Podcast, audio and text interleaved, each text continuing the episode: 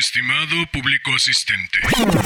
Híjole, no me lo tomes a mal, pero hoy no se me antoja particularmente tanto protocolo, tanta formalidad, tanta galantería y tanto previo.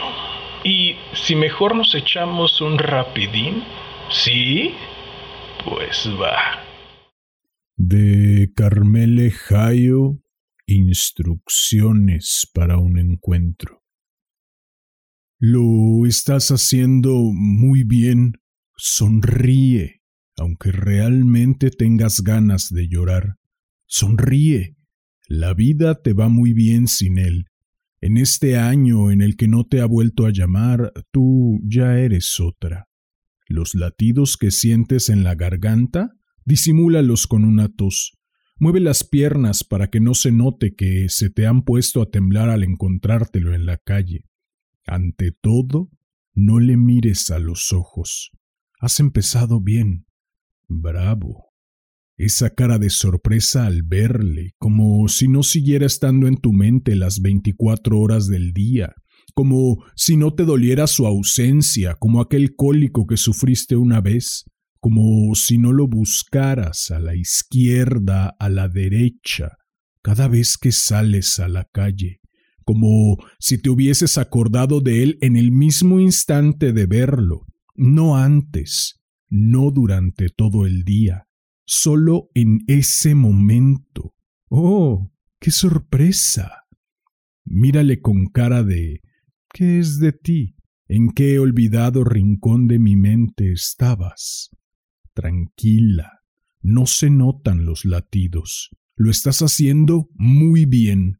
Eres una mujer madura, no un adolescente. Ahora tienes que mirar el reloj, que vea que tienes prisa, que alguien te espera en algún sitio.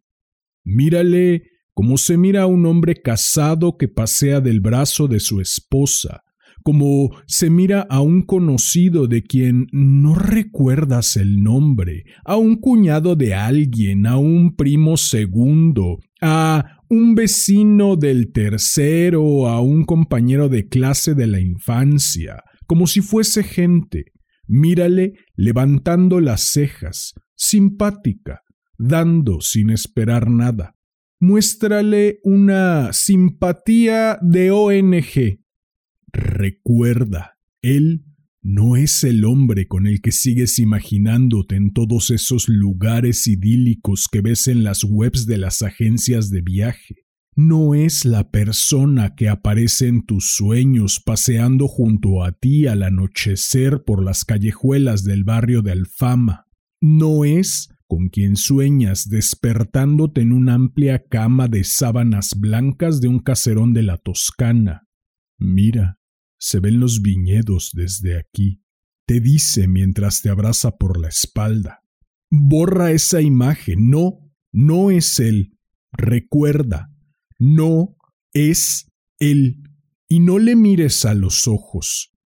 Te pregunta ¿cómo estás?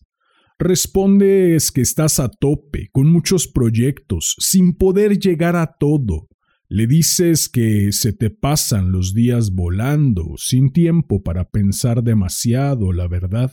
Ya sabes, sigo loca como siempre. Dices y ríes. Has metido bien ahí esa carcajada. Eso es, eres feliz sin él y sigues siendo divertida. No eres la mujer que le suplicó llorando que no te dejara.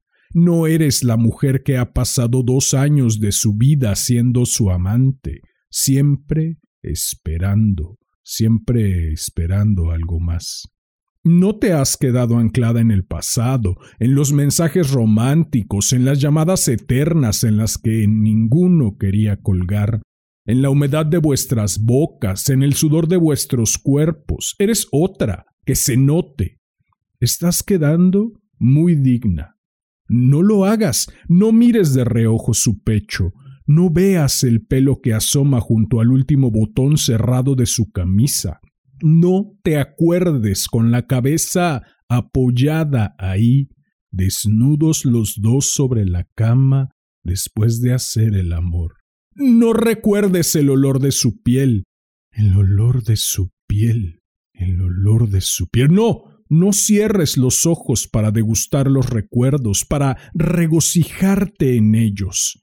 No recuerdes aquella vez que apareció por sorpresa, aquella mirada suya al verte, aquel brillo. No, no lo hagas. No recuerdes ese reloj en su brazo desnudo mientras lo abría para que apoyaras tu cabeza bajo sus alas, en ese nido. Aparta de tu mente esas imágenes, apártalas como se aparta una mosca insistente que te incomoda en verano. ¡Fuera! Ha estado muy bien salir con eso de que tienes el cuerpo un poco cansado de tanta vida social, que últimamente no paras, que tienes ganas de estar un día sola en casa sin tener que atender a nadie, pero que claro, siempre llama a alguien, alguna amiga, algún amigo y al final pasa lo que pasa. Así es, miente. Te veo bien. Te ha dicho. Estás muy guapa.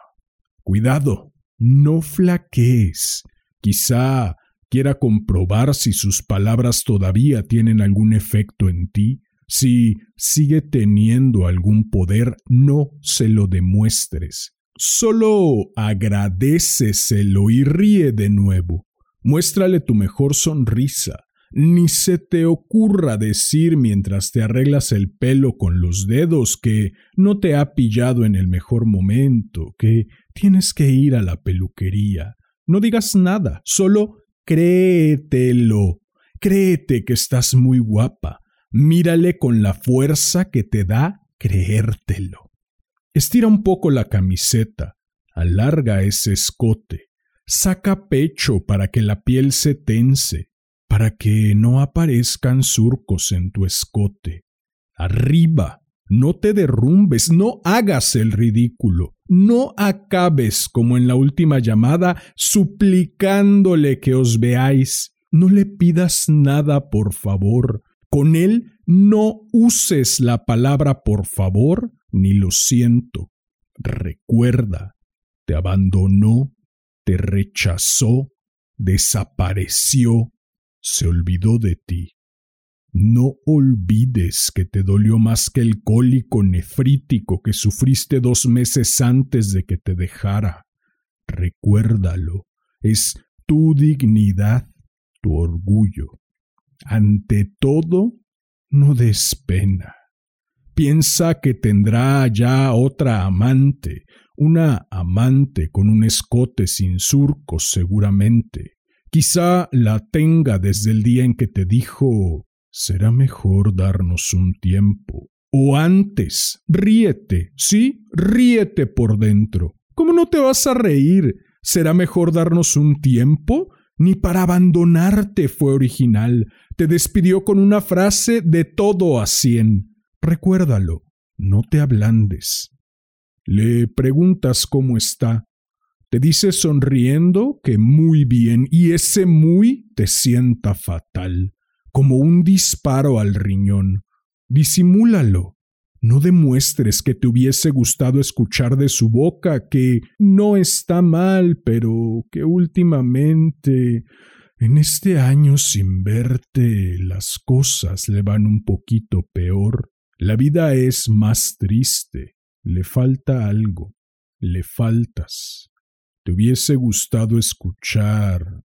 Me faltas te echo de menos. Pero le va muy bien, muy, y ese muy está demasiado afilado. Pero no te vas a enfadar. Eso es, no te enfades. Sí, se te ve bien. Le respondes mirándole a los labios. No te recuerdes mordisqueándolos metiendo la lengua en su boca, no recuerdes el sabor de vuestras lenguas, reconociéndose primero y peleando una contra la otra después como dos anguilas luchando en el mar. No le mires las orejas, no le mires las patillas, tu lengua lamiendo su oreja, jadeando en su oído. No lo recuerdes. Su mano entrando en tu pantalón, abriéndote la bragueta, sus dedos, esos dedos buscando con ansiedad que comiences a arquearte. ¿Estás bien? te pregunta. Cierras la boca, te das cuenta de que la tenías abierta.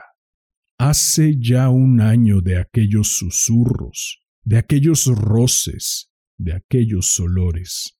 Hace un año de aquellos tirones que le dabas en el pelo mientras su cabeza buceaba entre tus muslos, el olor de tu sexo en su boca cuando te besaba.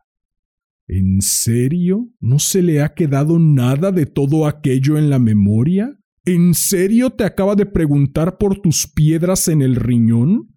No, no te veas de repente con el camisón azul del hospital, ese antídoto de la lujuria. No dejes que te vea así. Le dices que te las destruyeron, que te hicieron una litotricia y comienzas a explicarle en qué consiste la prueba. ¿De verdad se lo vas a explicar? Controla tus nervios, te hacen hablar sin pensar le cuentas que la palabra viene de litos, piedra en griego, y terere, triturar en latín. Se trata de triturar las piedras, de fragmentar los cálculos renales mediante ondas de choque. Las ondas hacen que las piedras se desintegren y acaban expulsándose a través de la orina en forma de arenilla. No te gusta la conversación, te hace mayor, es como hablar de pegamento para la dentadura, es como hablar de incontinencias de orina, de cuellos que comienzan a arrugarse. Lo último de lo que quieres hablar con él es de cálculos que se expulsan cuando meas.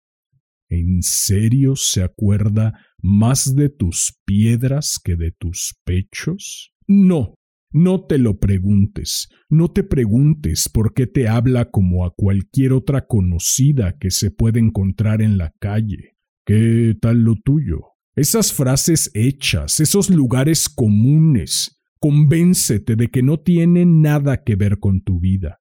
Es pasado, y tú eres pasado para él piensa que habría que hacerle la prueba del carbono 14 para encontrar algún rastro de ti en él, alguna pequeña piedra tuya en su riñón. Pero no te enfades por ello. No hables desde el estómago, menos desde tu castigado riñón. No muestres tu debilidad. Al contrario, tu sonrisa es tu venganza por haber sido tan egoísta, por haberte usado como un capricho, por no haber pensado ni un segundo en tu dolor. Sonreír es lo único que tienes que hacer. Tienes que salir victoriosa, tienes que ser la primera en despedirse, no dejar que sea él quien te despida. Eres tú la que tiene prisa, la que tiene una vida que te espera en algún sitio, la que mira al reloj y se va. Será mejor darnos un tiempo. No, quítate de encima esa frase de una vez, sácatela del esófago, quítate ese ardor que lleva un año subiéndote por la garganta. ¿Un tiempo? ¿Un tiempo? ¿Cuánto es un tiempo? No, no te enciendas. No dejes que salga el reflujo. No intentes recordar todo lo que le has insultado en sueños. Ni siquiera se merece palabras tan gruesas. Mejor dile, eres un sinsorgo, eres un insustancial. No te mereces a alguien como yo. Pero sobre todo recuerda no le mires a los ojos. No le mires a los ojos. No le mires a los ojos. Le miras a los ojos. Te fulmina. Te quedas en silencio. Intuyes que va a decir algo para despedirse, pero le cortas violentamente. ¿Te gustaría tomar un café? Lo dices muy rápido. Es como si no lo hubieses dicho tú. Te muerdes la lengua.